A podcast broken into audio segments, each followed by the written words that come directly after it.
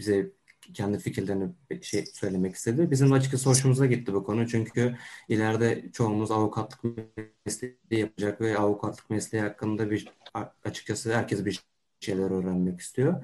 E, bu konuda e, umuyorum ki herkesin bir şeyi vardır, merakı vardır.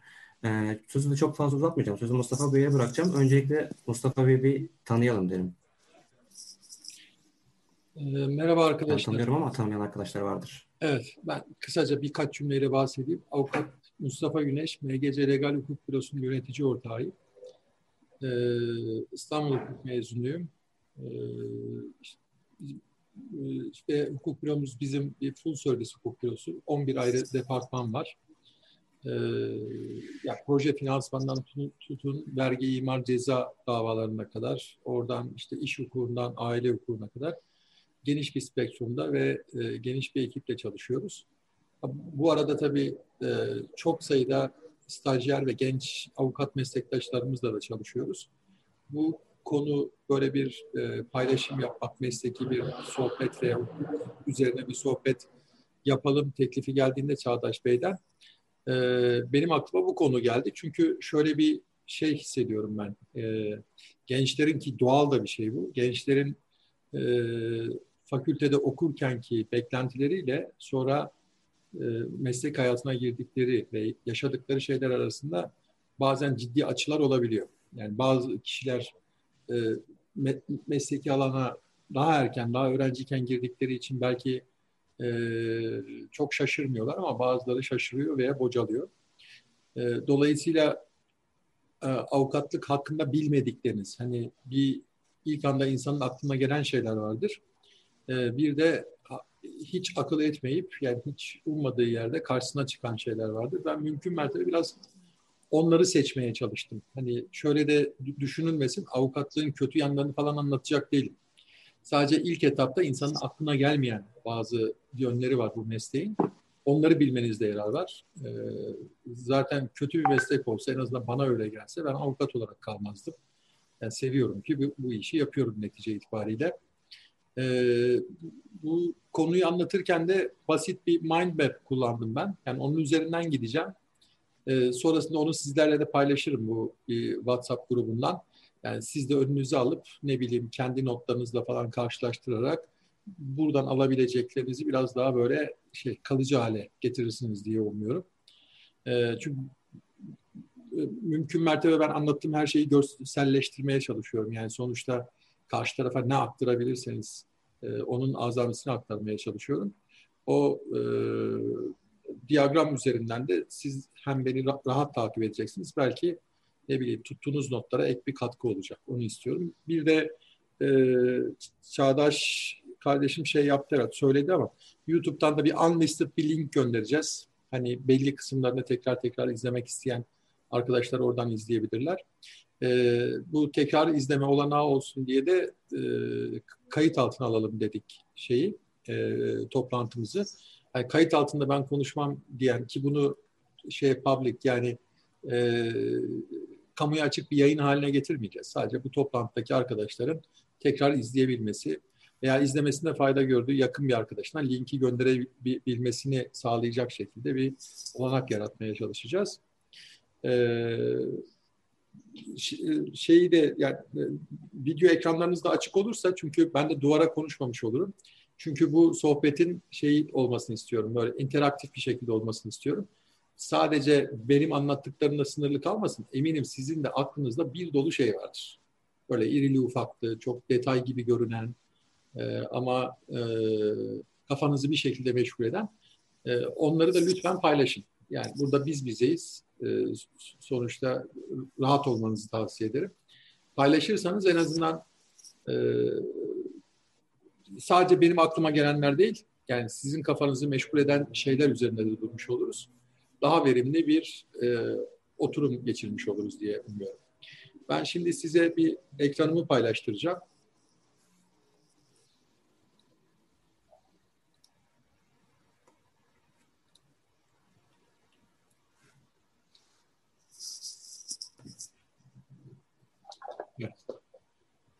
Şimdi size anlatacaklarımı ben 8 başlıkta topladım. Yani o başlıkların altında ilerleyeceğim ama dediğim gibi siz kendiniz de sorularınız varsa araya girerek yani ve bu bağlamdan kopuk da olabilir. Önemli değil.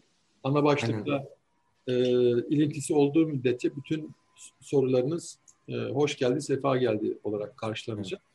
Soru sormaktan çekinmeyin arkadaşlar kesinlikle. Evet. Sorunuz varsa sorun yani. Hatta ben başlamadan mesela varsa bir soru öyle alıp da başlayabiliriz. Yani avukatlık düşünüp okul bittikten sonra avukatlık düşünüp e, ya bunu düşünüyorum ama kafamda da bir iki soru var. Çözemediğim mesele var. Ee, diyen arkadaşımız var mı? Öyle başlarsak daha böyle e, şey e, hedef üzerinden gitmiş oluruz diye umuyorum. Yok, herkesin kafası net olsa. O zaman dağılalım. Ee, ben aslında bir şey sorabilirim. Yani evet. Ee, hoş geldiniz bu arada. Hoş bulduk. Ayşenur değil mi? Ee, evet evet. Hı -hı. Ee, ben şu anda İstanbul Üniversitesi adalet öğrencisiyim. İkinci sınıfım şu anda. Ee, ama ceza avukatlığını daha çok istiyorum. Yani bu konuda hani fikirleriniz nelerdir? Yani sadece ceza avukatlığı açısından e, verebileceğiniz tavsiyeler var mı? Var. Ee, yani tavsiyeler derken hı hı. iyi midir kötü müdür? Yani başka bir alanda e, avukatlık yapmak mı yoksa ceza avukatlığı mı? Yani soru o mu? Hı hı. Yoksa yani iyi bir ceza avukatı nasıl olunur şeklinde bir soru bu. Hı hı. Ya Evet evet ya şöyle aslında hani genel olarak e, ceza avukat hani ceza alanında bir istiyorum. Hı-hı. Hani bu alanla alakalı daha çok hani sormak istedim size. Ya şöyle söyleyeyim ya hukukun farklı alanlarına e, kanalize olmak biraz kişisel tercih ve yatkınlıkla ilgili bir şey. O yüzden benim Hı-hı. hani genel geçer bir şey söyleme evet. şansım yok ama mesela ben öğrenciyken ceza seviyordum. Ee, ve hatta avukatlık mı savcılık mı diye de bayağı bir gittim geldim. Hı hı. Hani karar vermeden önce. Ben hala cezayı seviyorum. Mesela e, ihtilaf e, giderme. E, tarafında e, iki alanda ağırlıklı çalışıyorum kişisel olarak. Yani hukuk bünyom, büromuzun bünyesinde çok sayıda farklı alanda dava ve takip işleri oluyor ama birisi uluslararası tahkim, birisi ceza. Hatta hı hı. garip de gelebilir çok bağ yok arasında. Yani hı hı. E, uluslararası tahkim nere, işte ceza nere şeklinde düşünülebilir. İkisini de şu yönünü seviyorum. Biliyorsunuz e, ceza hukukunda özellikle duruşmada sözlülük ilkesi, yargılamada sözlülük ilkesi geçerlidir. Yani her şey böyle bir e, e, duruşmada cereyan eder. Belli bir cereyan içerisinde yürütürsünüz. Orada da avukatın performansı çok önemlidir. Yani performans derken artistik bir performanstan bahsetmiyorum. Yani teknik olarak, stratejik olarak e, doğru yerden girer, doğru yerden çıkarsanız hakikaten e, yargılamanın yönünü değiştirebilirsiniz. Tahkimde de aynen öyle. Tahkimde de çok ciddi bir duruşma süreci vardır. Küçük işlerde bir tam gün, bazen dört gün, beş gün, altı gün e, süreklilik arz eden üst üste e, duruşmalar yapılır ve orada da avukatlık performansı önemlidir. Hı Ceza avukatlığında avukatlık performansı öne çıktığı için ben ayrıca bir keyif alıyorum. İnsan kendini daha değerli hissediyor. Yani hani evet. bir laf vardır ya işte adamı ipten aldı falan hı hı. Der, evet. derler. Yani bir müvekkilinizi tahliye ettirmek veya ne bileyim e, orada e, müdahil vekiliyseniz veya müşteki vekiliyseniz işte e, sanağa ceza aldırmak e, hı. bunlar insanların hayatlarında çok önemli şeyler ve burada bir şekilde etkili olmak şey yapıyor. Ne derler? E, insana manevi tatmin veriyor. Evet. E, ama hemen de uyarmam lazım. Yani sizi hani hı hı. ceza avukatlığı gibi bir hedefiniz varsa nihayetinde hı hı. ceza avukatlığı da e, en zor alanlardan biridir. Evet. Yani mesela size birkaç örnek vereyim. Özellikle tutuklu işlerde bu böyledir. Hı. Ben hatta genç arkadaşlar bazen böyle şaşırıyorlar müvekkiller ve müvekkil yakınlarının e, yaklaşımlarına.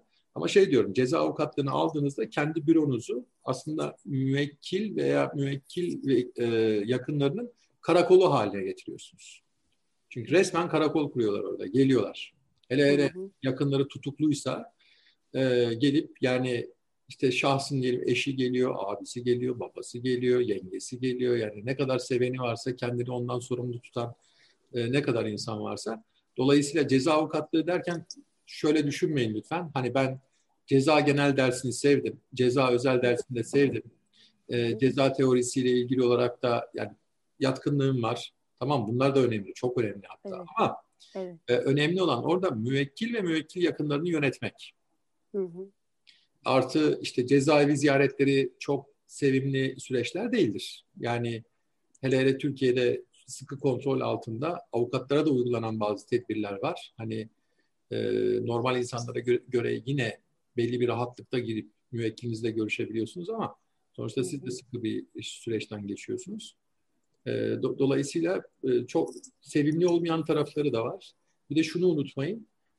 E, uğraştığınız alan kriminal ve hı hı. müvekkiliniz de bir şekilde yani e, özellikle sanık müdafiiyseniz e, müvekkiliniz de aslında kriminal bir ortamdan geliyor.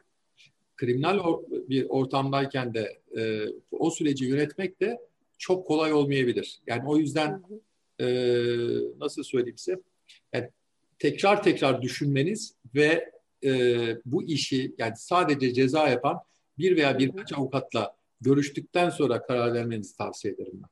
Hı hı. Teşekkür ederim. Yani, Çok sağ olun. İçine girdikten sonra o kadar sevimli gelmeyebilir yani. Doğrudur evet. Tamam. Teşekkür ederim. Başka soru var mı arkadaşlar? Benim bir ben sorum var. Ha, tamam. Seni alalım önce. tamam. Seni alalım. Tamam. Bir teşekkür ederim. İlk olarak hoş geldiniz. Hoş bulduk. Ee, avukat, ben de avukatlık düşünüyorum mezun olduktan sonra. Hı hı. Ee, sizce bir alanda uzmanlaşmak mı yoksa her şeyden bilmek mi yani? Bu davalar için atıyorum işte ceza davaları, hukuk davaları. Anladım. Şimdi e, sizin için seçtiğim başlıklardan bir tanesi de bununla ilgiliydi zaten. Yani erkenden sormuş oldunuz. E, bir kere isteseniz de her şeyi yapamayacaksınız. Ya zaman öyle bir zaman ki, hani şöyle düşünmeyin. Ben bir işte, avukatlık yapacağım, bir büro açacağım veya arkadaşlarımla beraber veya bir hukuk bürosuna gireceğim. Orada e, önüme gelen bütün işlerle ilgileneceğim. Bu, bu hakikaten e, mümkün değil artık. Bu çok net söyleyebilirim. E, yani örneğin kişisel verilerin korunması gibi bir alandan tutun fikri haklara kadar. Fikri haklardan işte ceza hukukuna, ceza hukukundan imar hukukuna, imar hukukundan aile hukukuna, kişilerin hukukuna. Yani say say bitmez. Yani bütün bunları bir arada böyle çok iyi bilen, çünkü e, insanlar da sonuçta işini iyi bilen uzman avukatlarla çalışmak istiyorlar. Doğal, doğru olan da bu. Bütün bunları iyi bilmeniz e, mümkün değil bir kere. Yani prensip itibariyle zaten mümkün değil. O yüzden hani böyle bir e, e, nasıl söyleyeyim her türlü alanda çalışacağım diye bir hedef önüne koyan bir arkadaş varsa tez zamanda o hedefinden vazgeçsin. Çünkü o mümkün değil. Kendine bir veya birkaç alan seçsin derim. Ee, ama gençlerde şöyle bir şey de oluyor tabii. Hani denemeden de bilemem ki gibi bir fa- fa- farklı bir kaygı oluyor. Güzel. O zaman da geniş kadrosu olan hani büyük portföyle çalışan çok sayıda ihtilaf veya ihtilaf yöneten veya iş yürüten e, bir hukuk bürosunda başlarsanız en azından hani bir departmanda siz çalışırken sağdaki soldaki departmanlarda da işte ne olduğunu bilirsiniz. Bir fikir sahibi olursunuz. Hatta orada şey e, ekipte bir üyeye ihtiyaç duyarlarsa e, gönüllü olursunuz. Yani ben de bu alanda olmak istiyorum diye bir tadına bakarsınız. Yani ama e, şeyi yani bırakın hani önermeyi zaten mümkün görmüyorum ben. Yani her alanda çalışmak diye bir şey bugün artık mevzu bahis değil. Yani 1930'ların 40'ların Türkiye'sinde belki olabilirdi belli ölçüde. Yani özellikle Anadolu'nun orta halli bir kentinde veya kasabasında olsaydınız evet size tapulama işi gelirdi bakardınız. İşte ne bileyim zilyetliğin korunması işi gelirdi bakardınız. Ceza da gelirdi bakardınız. Çünkü zaten seçenekler orada çok az. Yani bir, iki, üç tane avukat oluyor. Herkes onlara geliyor. Ama dünya öyle bir dünya değil artık biliyorsunuz. Yani işte UYAP diye bir şey var. Herkes her şeye ulaşabiliyor zaten. Bizim mesela e, kendi hukuk büromuzda Türkiye'nin 50 küsur ilinden müvekkilimiz var. İstanbul'dan hizmet veriyoruz ama yani müvekkillerimiz oralarda yerleşik gerçek veya tüzel kişiler. E, dolayısıyla hani bu, bu iletişim çağında ve bu e, nasıl söyleyeyim çeşitlilikte e, hukuki alanlarda böyle e, sayısız e, alt kollara ayrılabildiği bir dönem dönemde e, e, her işe bak, bakayım demeniz zaten gerçekçi olmaz. Bir veya birkaç alan seçmenizi tavsiye ederim. Peki çok teşekkürler. Rica ederim. Benim de bir sorum olacak da bence bunu bütün arkadaşlarım merak ediyorlar bu soruyu. Benim sorum mesela biz okulu bitirdikten sonra önümüzde farklı farklı süreçler var. Avukatlık var, hakimlik var, savcılık var, belki noterlik var, belki işte kurum avukat, kurum avukatlığı, kamu avukatlığı, çok farklı alanlar var. Şimdi biz bu okulumuzu bitirdiğimiz zaman nereye gireceğimizi, nerede ilerleyeceğimizi, hangi alanda uzmanlaşacağımızı mesela nasıl karar vereceğiz? Avukatlıktan mı devam edeceğiz? Hakim savcılıktan mı devam edeceğiz? Açıkçası bu konuda yorumunuzu merak ediyorum. Mesela siz neden seçtiniz diye gelebilirim. Benim şöyle oldu. Ben isterseniz özetleyeyim. E, önerimde ardından söylerim. E, ben hep avukatlık düşünüyordum. Yani ilk günden beri avukatlık düşünüyordum. Ama kafamda e, temel bir şey vardı. Te, temel birkaç tane soru vardı. Yani Türkiye'de avukatlığın, avukatlık mesleğinin algısı e, çok da doğru değil. Yani e, birçok gelişkin ülkedeki e, ile karşılaştırıldığında da mesleki itibar açısından da biraz sıkıntı var diye düşünüyorum ben. Yani hala o konuda şikayetçi. Yani mesleğin içinden birisi olarak da e, şikayetçiyim. O yüzden tereddütlerim vardı ve bir süre savcılıkla şey arasında gittim geldim. Ne derler? Avukatlık arasında gittim geldim. Ama öncesinde mesela noterliği elemiştim kendimce. Ee, noterlik bana şey gibi geliyor. Çok statik bir iş. İşte hani bir oturuyorsunuz. E, işlemlere hiçbir şekilde bir tarafında durmayıp e, yerinizde oturup insanların işlemlerini bir şekilde düzenliyorsunuz. Ya işte evrak suret tasdiği yapıyorsunuz ya imza tasdiği yapıyorsunuz. Çok sınırlı sadece işte düzenleme şeklinde düzenlenen belli sözleşmelerde de e, resmi şekilde tabi bazı işlerde de düzenleme şeklinde tasdik işlemi yapıyorsunuz. Belki orada biraz yaratıcılık olabiliyor. Yani metni siz yazıyorsunuz falan filan belki. Ama bana çok statik gelmişti. Bir de sorumluluğu da büyük bir iş. Hani sanıldığı gibi değil. Yani belki insanlar en rahat noterlik zannediyorlar ama e, özellikle mali ve cezai sorumluluğuna baktığınızda hiç de öyle değil. E, o yüzden hani noterlik çok düşündüğüm bir alan değildi. Hakimlik bana e, şey gibi geldi. Yine bana pasif geldi. Yani küçümsemek anlamında söylemiyorum. Bana da şey diyeceksiniz hani sen sen çok atak mıydın ki? Yani yok ben de öyle çok atak biri değildim aslında ama hani kişisel ölçütlerim açısından e, bir de bir yerde bir özdeyiş okumuştum. Siz de belki duymuşsunuzdur. Şöyle bir laf vardır. E, hakim iki tarafında gayet iyi bildiği bir gerçeği yeniden keşfetmek zorunda olan bir zavallıdır. Çünkü hakikaten baktığınızda bu, bu laf doğru bir laf. E, niye? Çünkü e, ş, ş, ben de yaşayarak da gördüm yani artık mesleğin içinden de gördüm. E, şunu görüyorsunuz. E, iki tarafta aslında neyin ne olduğunu gayet iyi biliyor. Yani taraf olarak bakıyorlar olaya. Yanlı bakıyorlar. Ama üç aşağı beş yukarı bi, biliyor. Herkes kendi zaafını, güçlü yanını da biliyor. E, nerede haklı olduğunu, nerede haksız olduğunu da biliyor. Bir yere kadar yani çünkü öznelliğin getirdiği bir kırılma da söz konusu orada. Ama aslında biliyor. Yani hakimden daha fazla biliyorlar. Hakim ne yapmak zorunda? İşte iki taraf asil var. Yanlarında vekilleri var. Onlar habire bir şeyler anlatıyorlar. Başka başka resimler çiziyorlar. O ise yani alıp buradan hakikaten gerçeği bulmaya çalışıyor. E, iki tarafında bildiği bir şeyi yani Amerika'yı yeniden keşfeder gibi yeniden bulmaya çalışıyor. Aslında bir yönüyle yeni bir şey yapmış olmuyor. Bir şeyi değiştir, değiştirmiyor aslında. Ee, bu yönü de bana açıkçası sıkıcı gelmişti. Yoksa saygın bir meslek, hatta yani şey yaratıcılık yok gibi de anlamayın lütfen. Hani problem çözme tekniğini nasıl devreye koyduğunuza bağlı olarak çok böyle yaratıcı yöntemlerle iş, işte yapabilirsiniz. Yani hakimlik sırasında yargılamayı öyle de yürütebilirsiniz. Ee, yargılamanın içinde e, aldığınız pozisyona göre e, çok dinamik bir süreç yöneticisi de olabilirsiniz. Ama bir bütün olarak baktığınızda bana çok statik gelmişti. Bir de o dönem o dönemki Türkiye'de bir kaba bir hesap yapmıştım ben. İşte hakimlik ve savcılıkta e, herhangi bir Anadolu'daki herhangi bir ile atanabilmeniz için bir 12 yıl geçmesi gerekiyor. Şimdi şimdiki Türkiye'de o çok öyle değil. Yani artık adliyelerde çok genç hakimleri görüyoruz. Biraz yakın tarihin e, getirdiği sorunlardan kaynaklanan ciddi bir e, şey de var, kadro değişimi de var. Temel sebebi de o. Ama eskisi kadar şey değil artık o. Meslekte terfiler e, farklı kriterlere, performans değerlendirmesi farklı kriterlere e, e, bağlandı. E, ama benim hani okuduğum dönemlerde öyle değildi ve bir 12 yıldan önce bir il merkezi görme şansınız yoktu. O da biraz bana zor geldi. Yani tiyatroya gidemeyeceksiniz, sinemaya gidemeyeceksiniz. Şimdi çok mu gidiyoruz diyeceksiniz ama şey, yani e, insan gidemese de istiyor netice itibariyle.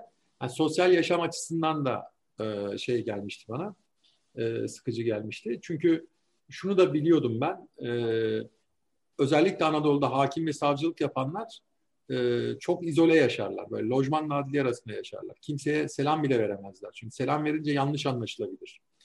Hani yanlış anlaşılmasa da işte ne bileyim bir başkası gelip işte işte kuzenimin şu sorunu vardı aslında kuzenim çok iyi biridir falan filan deyip böyle iyilik yapmak isteyenler olabilir.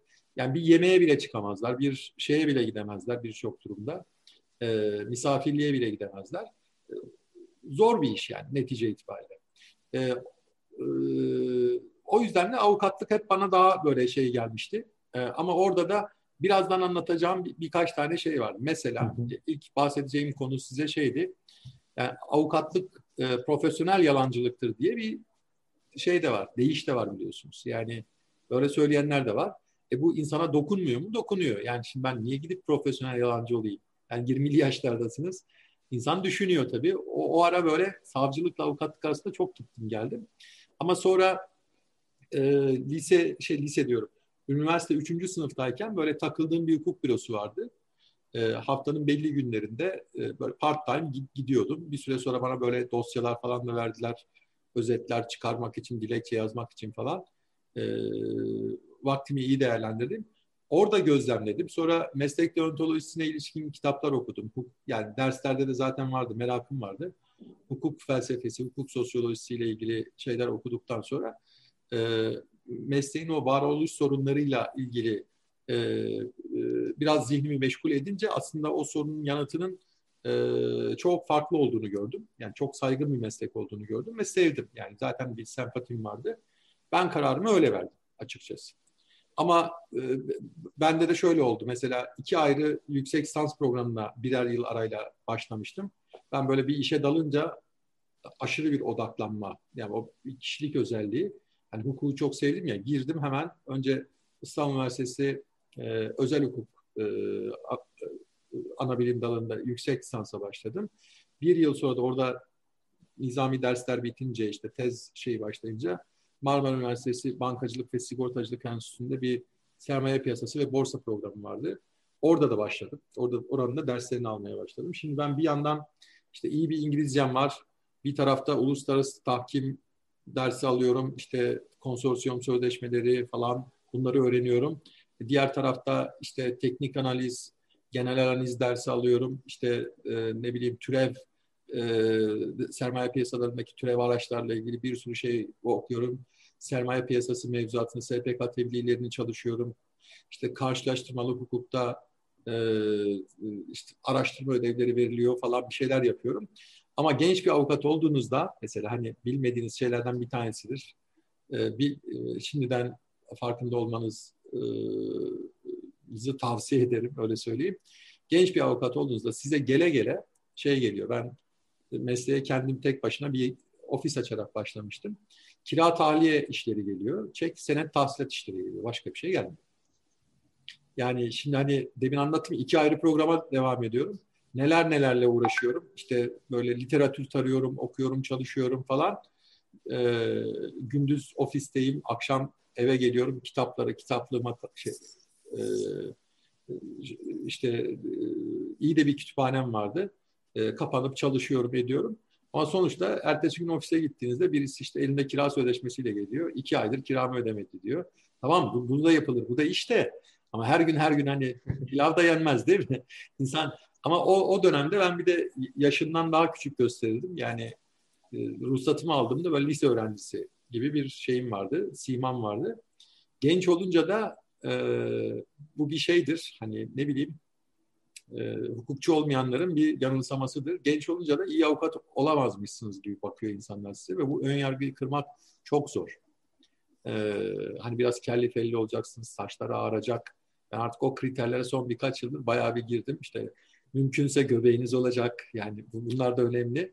Ee, bunlar olmadığında size itibar etmiyorlar. Yani bunu sizler de yaşayacaksınız. Avukatlık e, mesleğini seçen arkadaşlar bunları yaşayacaklar.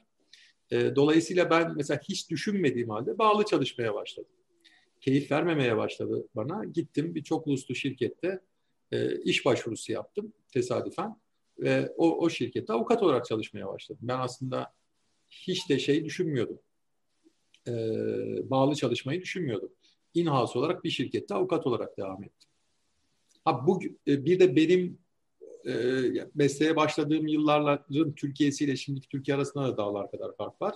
Yani bugün seçenekler çok daha fazla. Hani o gün çok hakikaten yoktu. Yani e, bir elin parmakları kadar yabancı şirketlerle çalışan işte büyük hukuk büroları vardı. Onun dışında da tabiri caizse böyle hani esnaf modeli çalışan bir veya birkaç avukatla böyle butik hukuk büroları vardı. Seçenek de çok yoktu. Bugün öyle değil ama. Birazdan konuşuruz zaten. Bugün seçenekler o kadar çok ki.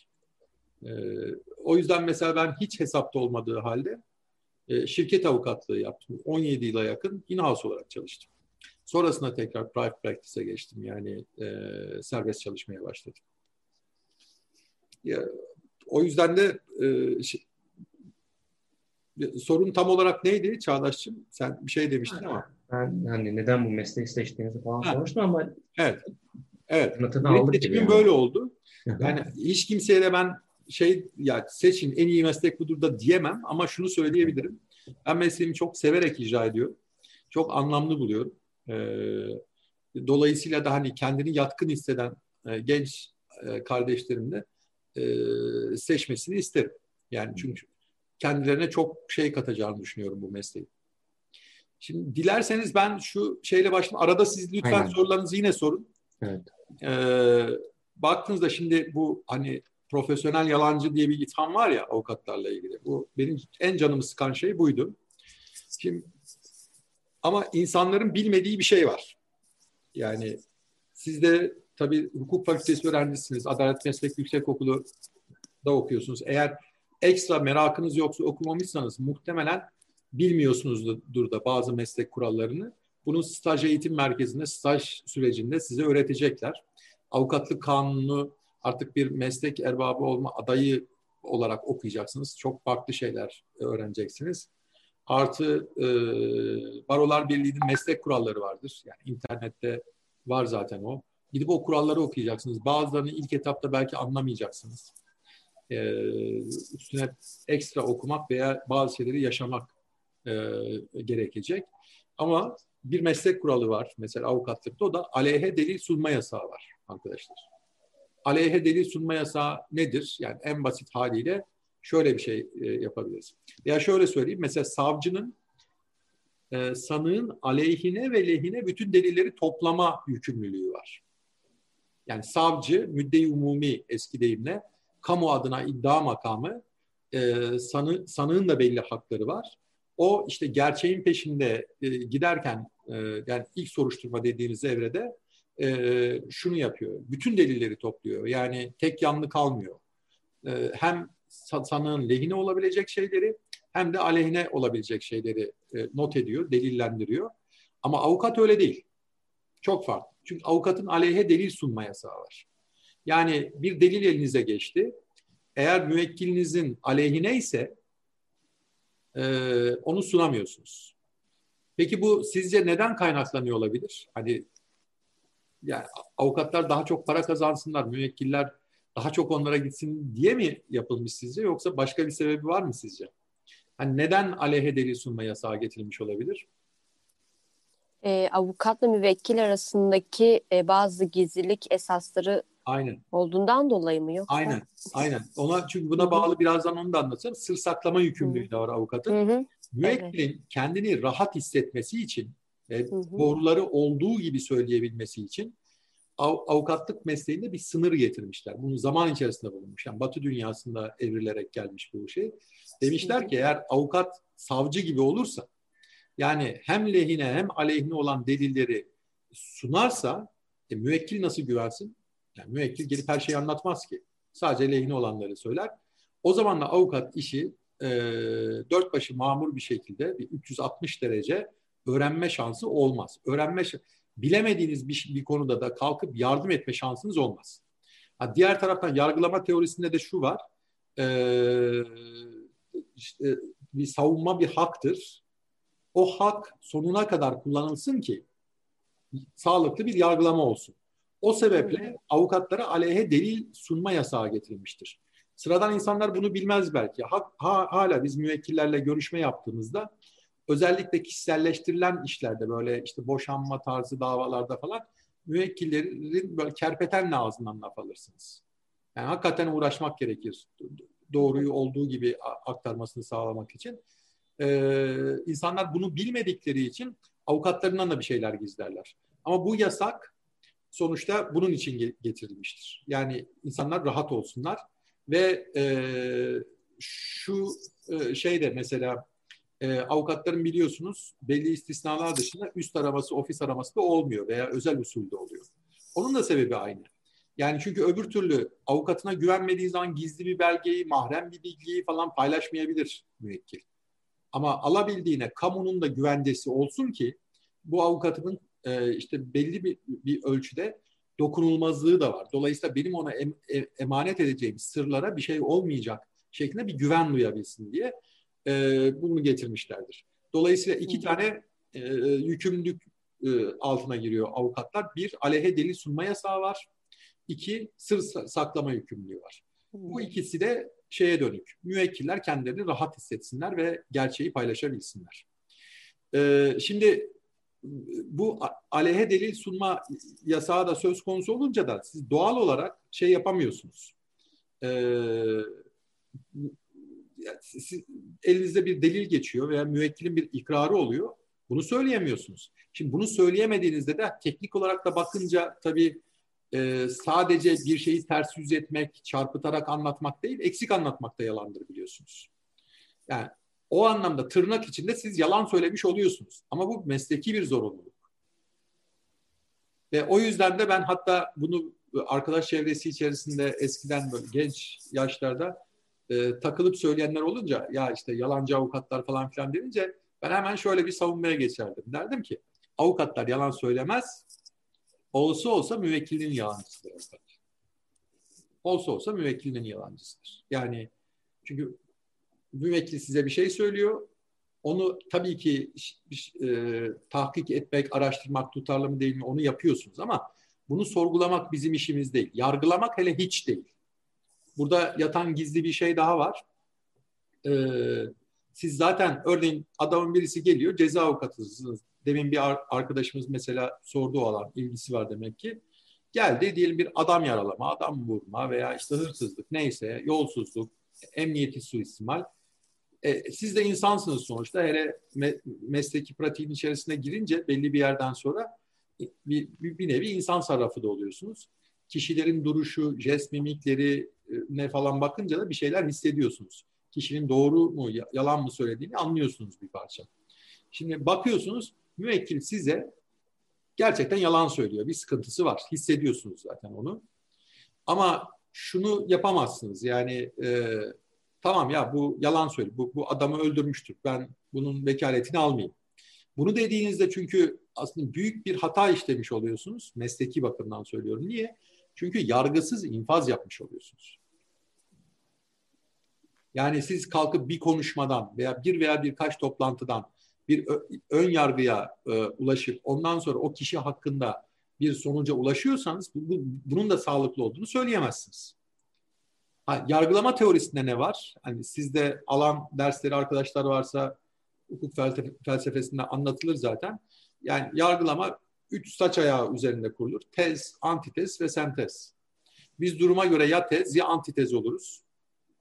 O taraflarda dururuz avukatlar olarak. Sentezi yapmak zaten şeydir, hakimin görevidir. Dolayısıyla burada sağlıklı yargılama ancak ve ancak sonuna kadar işleyen savunma hakları yani sonuna kadar işleyen işte bütün imkanları kullanan bir iddia makamı veya e, hukuk yargılamasına baktığınızda işte davacı taraf sonuna kadar haklarını kullanan bir sanık veya işte bir hukuk yargılamasında davalı taraf bu ikisi e, özgür ortamda ve bütün imkanları silahların eşitliği prensibine uygun bir şekilde de e, cereyan edecek ki ondan sonra hakim bakacak gerçeği bütün yönleriyle. Yani taraflar mesela belli yönleri abartarak da göstermiş olabilirler ama yine de kıymetlidir. Gerçeğin bir parçasıdır. Hakim bütün yönleriyle görecek ve e, ona göre karar verecek.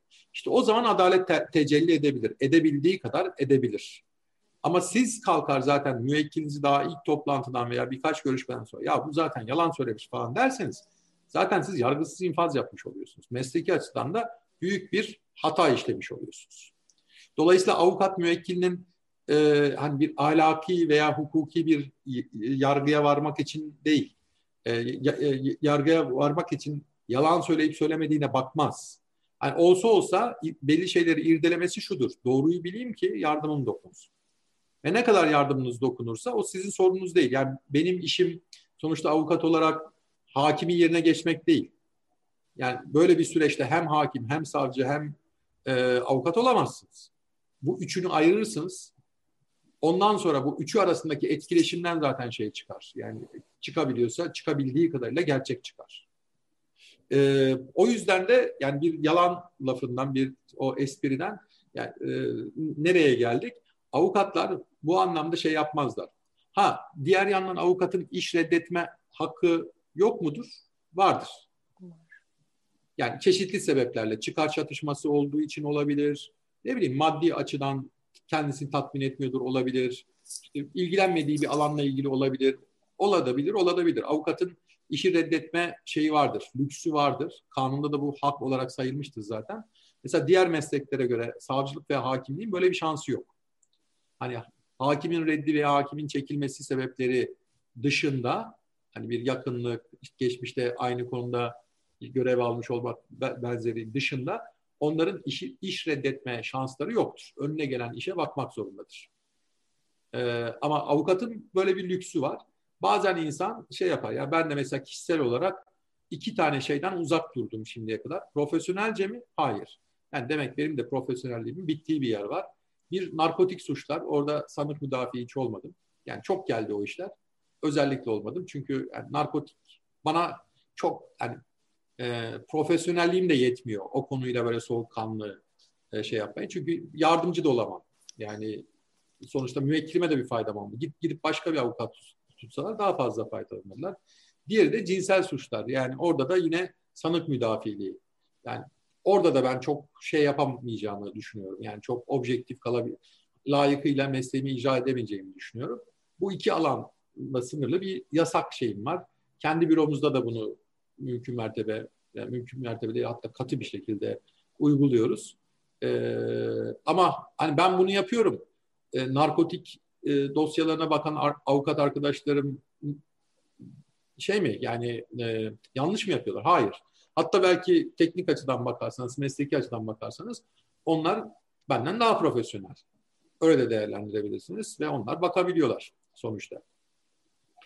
Ee, şimdi bu arada e, Çağdaş'cığım ara sıra düşenler çıkanlar oluyor. Etmek Aynen. edersen. Hı Aynen ben yapıyorum. Ha, tamam do, netice itibariyle e, avukatlar yalan söylemezler ama bir, başka bir deyişle şey müvekkillerin yalanlarını ifşa edemezler.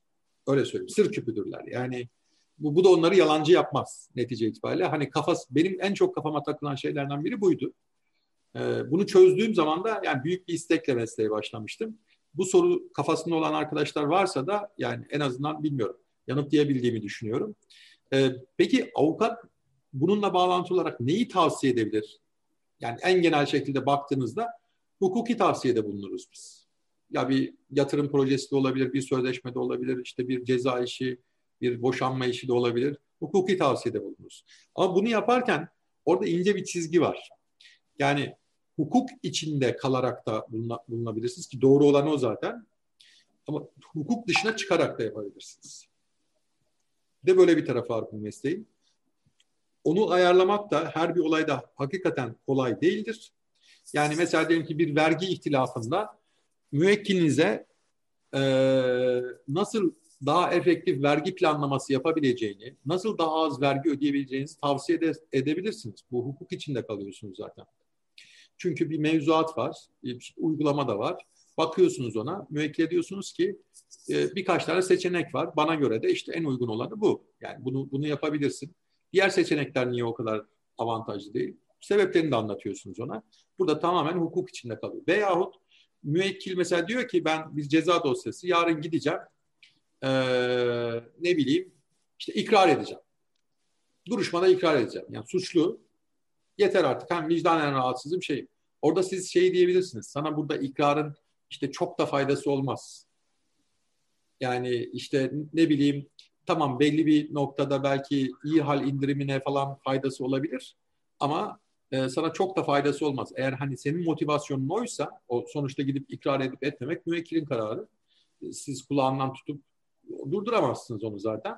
Ama beklentin oysa e, hiç gerek yok. Yani bunu yapma. Onun yerine şu şu alanlarda işte tefsir tahkikat isteyelim. Soruşturmanın geliştirilmesini isteyelim. Şu şu hususlar çıksın. İşte ne bileyim ağır tahrik veya işte ıstırar halinde olduğunuz için ne bileyim duruma göre meşru müdafaa ile ilgili şeylerin üzerine gidin. Burada yine siz imkanları hatırlatıyorsunuz kendisine.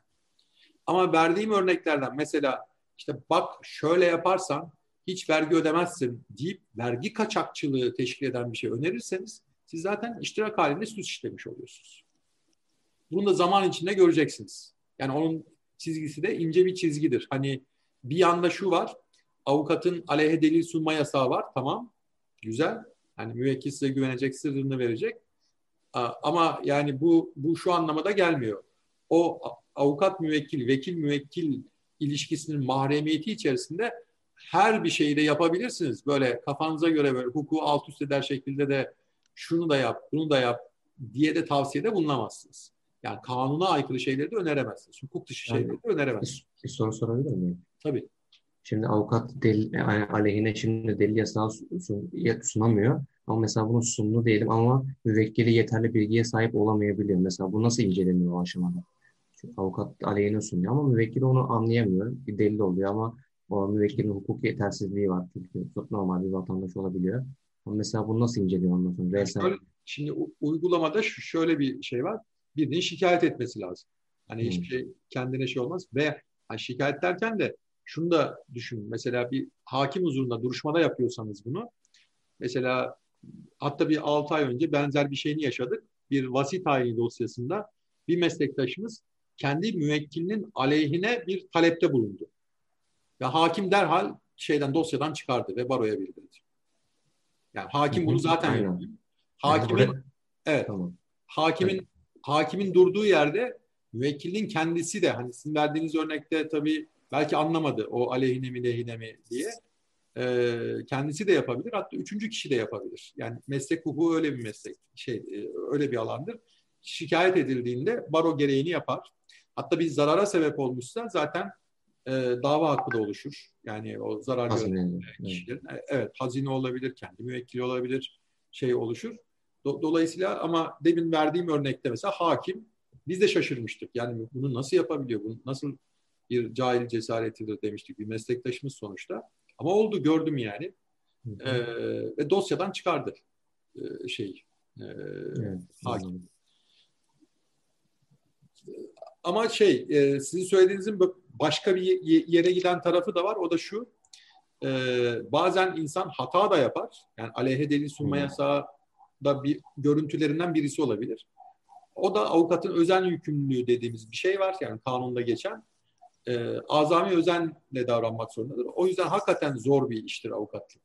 Yani hele hele bir de şeyi görürseniz yani şöyle söyleyeyim mükemmeliyetçilik hastalığı olan kişilerin de avukatlık yapması biraz zordur onu söyleyeyim. Yani bir optimum bir, bir seviyede tutmak gerekiyor. Ee, çok seftik davranırsanız daha iyisini bulayım, daha iyisini bulayım. Yani orada biraz patinaj yaparsınız. Bu meslek sizi yorar. Öyle bir şey yok ama bunu nasıl yaparsınız? Zaman içinde öğrenebilirsiniz. Birazdan başka e, başlıklar vesilesiyle o konuya da gireceğim. Kendinizi yetiştirmek ve iş yapma tarzınızı geliştirerek o mükemmelliği yakalamak önemli. Yani ben hep genç arkadaşlarımıza şunu söylerim. Ya oturup bir dilekçeye işte 140 saat falan harcamayın. O sizi bir yere götürmez. Ama o dilekçeyi yazdığınız alanla ilgili yardımcı malzemeyi falan organize bir şekilde toplarsanız ederseniz birinci dilekçede 10 birim kalitede şeydeyiz. İkinci dilekçede 11, 12, 13, 100'ü bulursunuz, 150'yi bul, kendinizi geliştirirsiniz.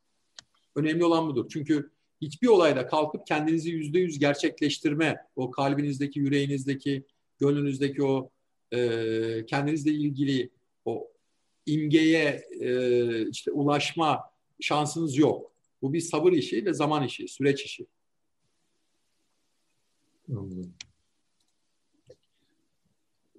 Bir diğer mesela bir yanılgı daha var arkadaşlar. Mesela avukatlara hafızlardan yani hukuk öğrencilerine öyle söylerler. Hani hukuk okuyorsa hafız falan derler. Yani, Kanun ezberliyorsunuz derler. Evet yani ama siz herhalde o orayı biraz geçtiniz. Yani evet. içindesiniz ve hafızlıkla çok alakası olmadığını gördünüz. E aranızda az miktarda hafız varsa da bir an önce vazgeçsinler bence. Yani o, o öyle bir yol yok. Ee, o yol yol değil yani daha doğrusu. Ee, dolayısıyla herhalde hepimiz mutabık kalırız ki iyi hafızdan iyi hukukçu çıkmıyor. Peki kimlerden iyi hukukçu çıkıyor? Ee, analitik yaklaşımı olanlardan. Evet. Yani bir konuyu çözümleme yeteneğiniz varsa artı e, farklı şeyler arasında aradaki bağlantıları kurma beceriniz yüksekse e, çünkü insan e, zihni de öyle işliyor zaten. Yani e, bağlantılarla işleyen bir yanı var. Bütün mesele kasların gelişiminde öyledir ya. Yani bir kasta bir bağ şeklindedir, bir demet şeklinde. Yani kaslar güçlenirse, bağ dokuları daha güçlü, sayıca fazla olursa daha güçlü birisi oluyorsunuz. Zihinde de mesela öğrendiğiniz kelime sayısı, kavram sayısı sizin zihinsel yeteneklerinizi, bilişsel yeteneklerinizi e, arttırır. Şimdi dolayısıyla hukuk öğrenme ve e, süreci de öyledir. Yani aradaki bağlantıları kur, kurarsanız ki bunu da nasıl yapabilirsiniz? Sağlam bir formasyonla yapabilirsiniz. İyi bir formasyon alırsanız. Yani önemli olan atıyorum e, karayolları trafik kanunundaki X konusunu bilmek değil. Karayolları trafik kanunundaki mesela sorumluluğun niteliğini bilmek daha önemlidir. Nedir? Mesela KTK'daki sorumluluk tehlike sorumluluğudur. Ve bu o kadar çok şeyi değiştirir ki. Çünkü oradaki sorumluluktan bir objektif sorumluluk var. Biliyorsunuz kusursuz sorumluluk hali. Bir tehlike sorumluluğu var. Bir de bildiğimiz hani adi sorumluluk olarak algıladığımız şey var. Şimdi baktığınızda dolayısıyla bir karayolları trafik kanunu çerçevesindeki bir e, konuya yaklaştığınızda tehlike sorumluluğu penceresinden baktığınızda çok doğru yerlere gidersiniz. Ama yok her şeye genel sorumluluk konseptiyle yaklaştığınızda hiçbir yere de varamazsınız. Yani bir yere kadar yanıt verirsiniz belli şeyler ama o, ondan sonra şey yapar e, e, sonuç çıkarma e, çabanız gelir bir yerde tıkanır. Şimdi o yüzden de ben mesela meslektaşlarım arasında çokça şey görüyorum. Ee, şu tarzı hiç sevmiyorum. Yani tümden şey yapmak değil, e, kastım e, ne derler e, dışlamak ve olumsuzlamak değil. Ama mesela dilekçelerini onlarca yargıtay kararıyla böyle döşeyen arkadaşlar, meslektaşlar oluyor. Ya bana da o, o çok canımı sıkan bir şey. Mesleki açıdan canımı sıkan bir şey. Yani ne yani? Hani şey mi yapacağız? Yargıtay şöyle şöyle ben hala Yargıtay'ın istikrar kazanmış bazı iştahadı var. Bir hukukçu olarak ben doğru bulmuyorum. Yani Yargıtay da her zaman doğru yapar diye bir şey de yok. Bir sürü çelişik kararları da var. Hatta o, o, o, o alana girdiğinizde taraf vekillerinden birisi işte e, Yargıtay'ın ak dediği kararları kullanıyor. Diğeri de kara dediği kararları kullanıyor. Hani demin o zavallı hale düşen hakim de işte oradan çıkıyor biraz da. E, halbuki iştahatı o kadar da bağlı yok saymayalım diyorum. Tabii ki iştahat önemli. Yani belli bir işte hukuki bir yorum getiriyor. Her şey kanunda yazmaz. İştahattan tabii ki yararlanacağız. Ama şöyle bir kafa, kafa e, bir hukukçunun kafasının şöyle çalışmasını kabul edemiyorum. Tamam iki tane de yargıtay kararı buldum veya beş tane yargıtay kararı buldum. Tamam artık yani benim talebim kabul edilir. Ya böyle bir dünya yok yani yerli yersiz doktrine atıf yapan mesela dilekçeler görüyorum. Onları da çok şey buluyorum. Yani doktrinden de iştahattan da hukukun kaynakları olarak tabii ki yararlanacağız. Ama oraya dayanmayacağız. Ne yapacağız peki? Bana göre şimdi e, hukuk hukuk yaratma sürecine katılmamız gerekiyor. Benim için kıymetli olan, yani meslek yaşamında da iki üç kere olmuştur bu. Çok farklı bir yorum getirmişimdir bir ilişkiye. Ee, ve sonrasında o güzel bir yargıtay kararı haline gelmiştir ve iştihadın bir parçası olmuştur. Yani o hukuk yaratma e, şeyine, e, sürecine katkıda bulunmuşumdur. Ama nasıl hukuk yaratabilirsiniz arkadaşlar? Sağlam bir formasyonunuz varsa yaratabilirsiniz. Hukuki müesseseleri iyi biliyorsanız. Yani hukukta tehlike bir tane tehlike değil. Onlarca tehlike türü var. Ve şey pardon sorumluluk bir, bir, bir tane sorumluluk türü yok. Onlarca sorumluluk türü var. Onları iyi bilirseniz, yerli yerinde nasıl kullanacağınızı bilirseniz o zaman e, nasıl söyleyeyim böyle alakasız sonuçlar çıkarmazsınız e, ve e, hukuk tekniği bakımından işte yanlış sonuçlara varmazsınız. O yüzden de ben şeyi önemsiyorum. Yani hafızlık kesinlikle değil zaten mesleğimiz. Yani bunu şu kadarlık e, tecrübeyle siz de anlamışsınızdır zaten. Hele hele hani kanun maddelerini ezberlemek falan. Benim hayatım boyunca yani öğrenciliğimde şeyde öyle bir çabam olmadı zaten. E, zamanla bazı maddeleri o kadar kullanıyorsunuz ki atıyorum işte me, medeni kanun madde 2. Yani milyon kere kullandıktan sonra artık şey oluyorsun. Hatta bizim dönemimizde medeni kanun madde 1'di. Bir, bir, bir sürede belli bir sürede şey hep hata yapıyorduk. MKM madde 2 yazacağımıza madde 1 yazmaya bir süre daha devam ettik biz dinozor avukatlar. Ama yani sonuçta medeni kanun maddeyi milyon kere kullanmışsın kalıyor aklınızda. Ee, veya işte ne bileyim e, herhangi bir sorumluluk haline ilişkin, zaman aşımı sürelerine ilişkin işte borçlar kanundaki maddeler. Onlar onlarca, yüzlerce, binlerce kere kullanınca zaten kalıyor. Ama öyle madde numarası ezberlemek, madde metnini ezberlemek e, size hiçbir şey katmıyor. Herhalde aa katıyordu, şimdi de katmadığını öğrendim diyen arkadaş da yoktur aranızda. Var mı aranızda? Şimdi bunca konuştuktan sonra zaten herhalde var deyip çıkan çıkan da olmaz ama. Ters düşen olmaz sanırım şu an evet. dakikada. Yok, bir de mesela sizin aklınıza gelmeyen başka bir şey söyleyeyim. Böyle bir şey duydunuz mu duymadınız mı bilmiyorum ama e, bel, belki de tanık da olmuş olabilirsiniz. Avukatların bir masraf konusunda biraz takıntılıdırlar. Yani neyi kastediyorum? Şunu kastediyorum. Mesela müvekkillerde de biz de Türk milleti olarak çok pratiğiz ya.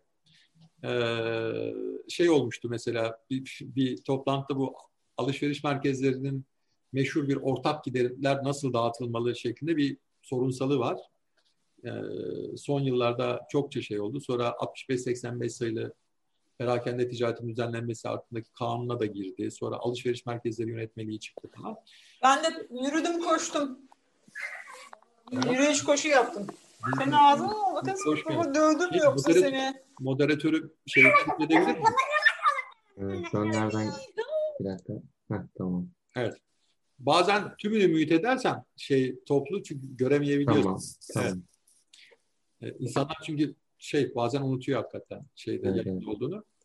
Ee, orada bu TAMF'ın Türkiye Alışveriş Merkezleri Perakendiciler Federasyonu'nun e, mevzuat komite başkanı, şimdi yönetim kurulu başkanı Alp Bey vardı, Koçtaş'ın genel müdürü. Ya dedi yani uğraşmaya ne gerek var? Kayserili kendisi şey derdi. Bizim Kayseri'de bir deyim vardır. İşte eşeği palanıyla satarsın şeklinde. Ya ortak gideri de kiranın içine koyun bu sorunu çözün gibi bir yaklaşım olmuştu. Ee, bazen yan masraflar yani devede kulak da kalsa problem oluyor ve müvekkiller de hani eşeği, eşeği palanıyla satma kolay geldiği için geliyorlar mesela size bir iş veriyorlar. Diyorlar ki bu işi ne kadar alırsınız yaparsınız işte diyorsunuz ki 10 bin lira, 100 bin lira, 1 milyon lira neyse yani bir rakam söylüyorsunuz. Ee, peki masraflar daha dahil mi diyorlar? Yani masrafların içinde ne var? İşte harçlar var, başvuru harçları falan var. İşte onun dışında diğer giderler. Evet, bazen seyahat, bazen işte ne bileyim e, özel mütalaa alabilirsiniz, edebilirsiniz, uzman görüşü sunabilirsiniz. Bir sürü şey çıkabilir. Bunlar var. Şimdi avukatsa hayır. Bütün avukatlar çok nadirdir. Yani masrafı da dahil şey alan e, mümkün mü mümkün. Sözleşme serbestisi var orada. E, ama çok nadirdir. Müvekkiller de bozulur. Yani bunu yani üç kuruşa tenezzül etmek gibi algılarlar ama şunu bilmezler. E, masrafı da dahil bir bütçe sunduğunuz zaman müvekkile şöyle bir riski vardır. Siz, hadi şahsen siz olmasa da yani benim gibi geniş ekiple çalışan bir avukat şundan emin olamaz. Belki üç kuruş için yani ne bileyim işte taksiyle gitmeyeyim, iyi niyetle toplu ulaşımla gideyim. der duruşmayı kaçırır. Veya işte ne bileyim e, gidip bir mütalaa alınacaktır.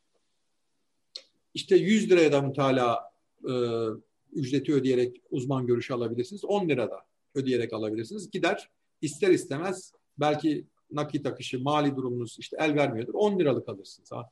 Günün sonunda ne olur orada? Müvekkilin zararı olur. Hani buradan şu sonuçta çıkmasın. Yani nasılsa masraflar hariç olduğu için avukatlar da kafalarına göre takılırlar. Hayır.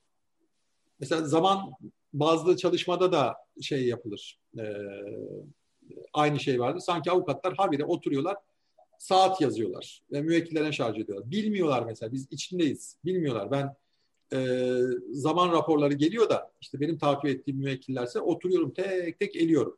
Müvekkil şunu yanlış anlar, bu fazla gelebilir. Burada işte biraz araştırma süresi koymuşlar. Yani buna hakkımız yok. Çünkü niye? Bir eleştiri almamak için.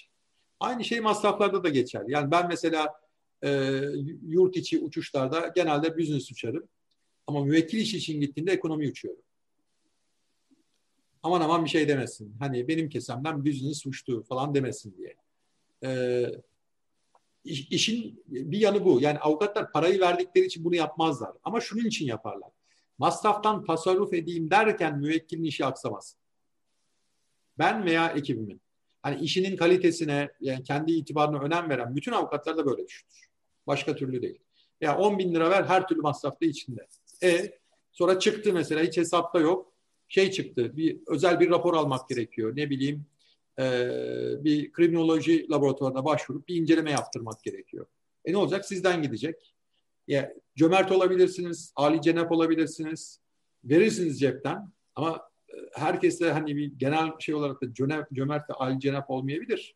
Bazı insanlar da hakikaten parayı seviyor. Yani siz olmasanız da ekibinizden birileri bu, bunu yapabilir. Emin olmak için o yüzden masrafları hariç tutmakta yarar. Bir de işin bir diğer tarafı da var. O da şu, masraflar sizin kontrolünüzde değildir. Siz müvekkile sunarsınız, masrafı o ödediği için o karar verir zaten. Öbür türlü masrafı siz yapıyorsanız, azami özen yükümlülüğünüz de olduğu için yarın öbür gün her zaman eleştirilebilirsiniz. Birileri çıkar der ki size, ha masraf da senin, sen, senin taraftan karşılanacağı için bak şu da yapılabilirmiş, bu da yapılabilirmiş ama sen yapmamışsın. Böyle bir suçlamayla da karşılaşabilirsiniz. Aklı başında avukatlar o yüzden böyle masraf dahil ücret teklifi falan vermezler. Doğru da değil zaten. Hani teknik açıdan da doğru değil. Bir de şöyle bir kuralımız var bizim meslek kuralları arasında. Avukatla müvekkil arasında çıkar çatışmasında müvekkillerin çıkarının üstünlüğü vardır. Bu masraf konusuyla da bağlantılı onun ötesinde de bir şeydir. Yani neyi kastediyorum? Misalen bir dava açıldı ve dava daha dilekçeler tatisinde şey buldu ne derler e, sulhen bitti. Taraflar anlaştı. Şimdi müvekkil anlaşmış, kendi lehine bir anlaşma yapmış. Siz kalkıp şunu söyleyemezsiniz. Ya olur mu? İşte bal gibi kazanacağım bir davaydı. Hem işte davanın sonunda senden ikinci taksit ücretimi alacaktım. Hem karşı taraf vekalet ücreti alacaktım. E şimdi olmayacak. Bir ücret verilse de karşı taraf vekalet ücretinde işte yanılmıyorsam 1 bölü 4 kadar bir şey alıyorsunuz. Yani yargılamanın aşamasına göre tüh ücret daha az ücret alacağım falan. Tamam alabilirsin. Ama avukata orada bir iç karmaşası yaşamaması için e, meslek kurallarıyla bir kural konmuş, bir talimat vermiş, emir vermiş. Denmiş ki hiç kafan karışmasın. Sen de insansın ama kafan karışmasın. Sen e, müvekkilinle senin çıkarının çeliştiği yerde kesinlikle ve kesinlikle müvekkilin çıkarını takip edeceksin. Bu da bize bir talimattır. Yani bir, bir kuraldır. E, dolayısıyla bu e, masraf içinde ücret teklifi falan yaptığınız zaman da bu işler çok karışır. O yüzden de ondan kaçınmak gerekir. Bunlar mesela ben birkaç tane şey örnek verdim. Eminim e, genç kardeşlerimiz avukatlık mesleğini değerlendirirken böyle şeyleri hiç düşünmüyorsunuz bile muhtemelen. Hani önünüz, ama bunlar bunlar geliyor önünüze. Başka bir şey gelmiyor. Onu söyleyeyim ben size. Bunları yaşıyorsunuz. Biraz görünmeyen yüzü gibi biraz biraz mesleğin görünmeyen yüzü gibi yani. Aynen. Çıkacak ama Aynen. Yani şimdiden duymak biraz daha o yüzden avantajlı olabilir. Bunu hazırlamak için kendimizi. Yani herkes zaten e, bir mesleği seçtiği zaman bir hayali takip ediyor çoğu zaman. Benim de kendime göre hayallerim vardı. O hayallerin bir kısmı gerçekleşti, bir kısmı olmadı. Ama e, baktığımda hani şu az önce bahsettiğim masraf ücretin içinde midir değil midir bunları hiç düşünmedim ben. Yani. Ama çok da önemli kararlar. Bunu da zamanla genç bir avukatken yap, yapıp edip görüyorsunuz. Sonra işte meslek kuralları, işte etik değerlerle falan da bir hassasiyetiniz varsa, kendinize dikkat ediyorsanız, vakarınızı, itibarınızı korumak gibi bir derdiniz varsa bunlara kafa yoruyorsunuz ve öğreniyorsunuz zaman içerisinde. Önce böyle bir lafsi öğreniyorsunuz, sonra yaşayarak öğreniyorsunuz. Ama bun, bunları da iyi yapmadan, bu, bu süreçleri iyi yönetmeden de iyi avukat olunmuyor. Onu söyleyeyim ben size. Hani bu şeye benzemiyor. Suits'teki neydi? Mike mıydı? Mark mıydı? Şey, şu sahte diplomalı Harvard'lı. İzleyen varsa bilmiyorum da ben izledim. Mike. Mike, evet. Mike. İzleyen varmış bunu. Hayret, herkes izlemiştir gibi geliyor bana ama bayağı izlemeyen varmış. Ee, yani hayat işte Mike'ın hayatı gibi geçmiyor. Yani böyle otistik seviyede bir zekası var, fotografik bir hafızası var, her şeyi çözüyor, ediyor falan. Avukatlık öyle bir şey değil netice itibariyle. Bir şey daha var. Yani bilip bilip avukat bir aslında kısmen konuştuk. Bir arkadaşımızın sorusu üzerine. Her şeyi bilir mi? Bir kere kesin kes hemen şunu söyleyemem. Hayır, bilemez. Mümkün değil. Yani ben bir ara şey yapmıştım, bir çalışma yapmıştım. Bir e, eğitim programı hazırlamak için bizim e, büroda. Sadece hukukun alanlarını saymıştım ama birkaç yüzü geçtikten sonra vazgeçtim. Temel alanlarla sınırlı kalayım dedim. Çünkü öyle bir klasifikasyon çok artık şey olmuyordu. Ne derler? E, feasible olmuyordu, anlamlı olmuyordu. E, temel alanlarla sınırlı kalarak işte bir müfredat program yap, e, yapmakla karar kıldım. Yani yüzlerce, binlerce e, farklı alanlara ta- taşmış hukukta da her şeyi bilmek hakikaten mümkün değil. Artı e, bugün mesela şöyle söyleyeyim size e, bir 15 yıl önce falan ben başka bir hukuk bürosunda şeydim 12 yıl falan olacak herhalde e, ortaktım ve hukuk bürosu da bir kural geliştirmişti ki ben bir hani boşanma avukatı da değilim aile hukukunda da çok bir şeyim yok yani uzmanlığım yok ha, genel geçer e, kurallarını bilirim ama işte belli temel prensipler vardır.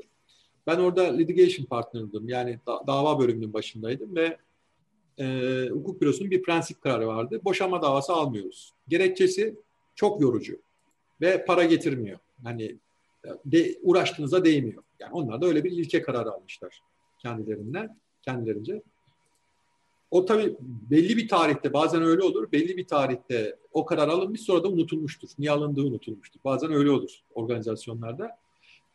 Ben şey why not dedim yani neden olmasın? Yani niye almıyorsunuz? Tartıştım onlarla. E dedim ki bakın dedim. Öyle diyorsunuz da artık 2002'den sonra edilmiş mallarda birlik rejimi var. Ee, bir beyaz yakalı genç bir 20'li yaşlarında karı kocada bile işte bir araba oluyor. İşte 30'da falan gelmişse çoğu zaman işte bir ev oluyor, bir yazlık oluyor. Şimdi bunları üst üste koyduğunuz zaman atıyorum bugünkü rakamlarla söyleyecek olursam 200 bin lira bir araba, işte 800 bin milyon bir daire, etti 1 milyon, 1.2 milyon, bir yazlık 300 500, 1.5 milyon bir şey. Yani aslında küçük çaplı bir şirket. tamam mı? Hani onu da tasfiye ediyorsunuz çünkü. Mal rejimi tasfiye davası var. Ha onların ezberini yani bozmuş ve e, aile hukukuna ilişkin boşanma davalarında e, alır hale gelmiştik. Ama inanın bir mesela bu örneği şunun için verdim. E, bir boşanma davasında örneğin diyelim ki bir işletme var. Bir büfe işletiyor veya ne bileyim bir AVM'de ayakkabı dükkanı işletiyor şey falan. O tasfiye süreci o kadar sancılı oluyor ki onun değerlemesi, değerinin tespiti, şuyu buyu falan filan derken e, dolayısıyla en basit işlemde dahi hani boşanma davası biraz şey gibi düşünülür. Psikolojik yükü fazladır. Müvekkilinize işte geri gelir mentörlük yapmak zorunda kalırsınız. İşte bir, nevi koç gibi hatta hatta bazen böyle psikolog gibi durmanız gerekir falan. Ee, onunla çok da böyle sempatik bir ilişki geliştirmeden çok e, özdeşleşmeden ama onu da anlamak, bazen dinlemek, sadece dinlemek gerekir falan. Tamam bunlar işin güçlükleri ama diğer tarafta teknik tarafında da bir sürü güçlük var. Dolayısıyla bir, bugün artık bir boşanma davasını bile tek bir avukatın yürütmesi çok zor. Bir hacim de var. Yani bir yanda şunu söylemeye çalışıyorum. Bir yanda alabildiğine çeşitlenmiş hukukun farklı alanları, bir yanda en basit ihtilaflar bile kendi içinde zaten ciddi bir hacim, hacim içeriyor. O yüzden de tek başına bunları yapmanız çok mümkün değil. Ve bir de e, mesela şey örneğini vereyim. Bir, bir eski bir üstadımız bana şey demişti.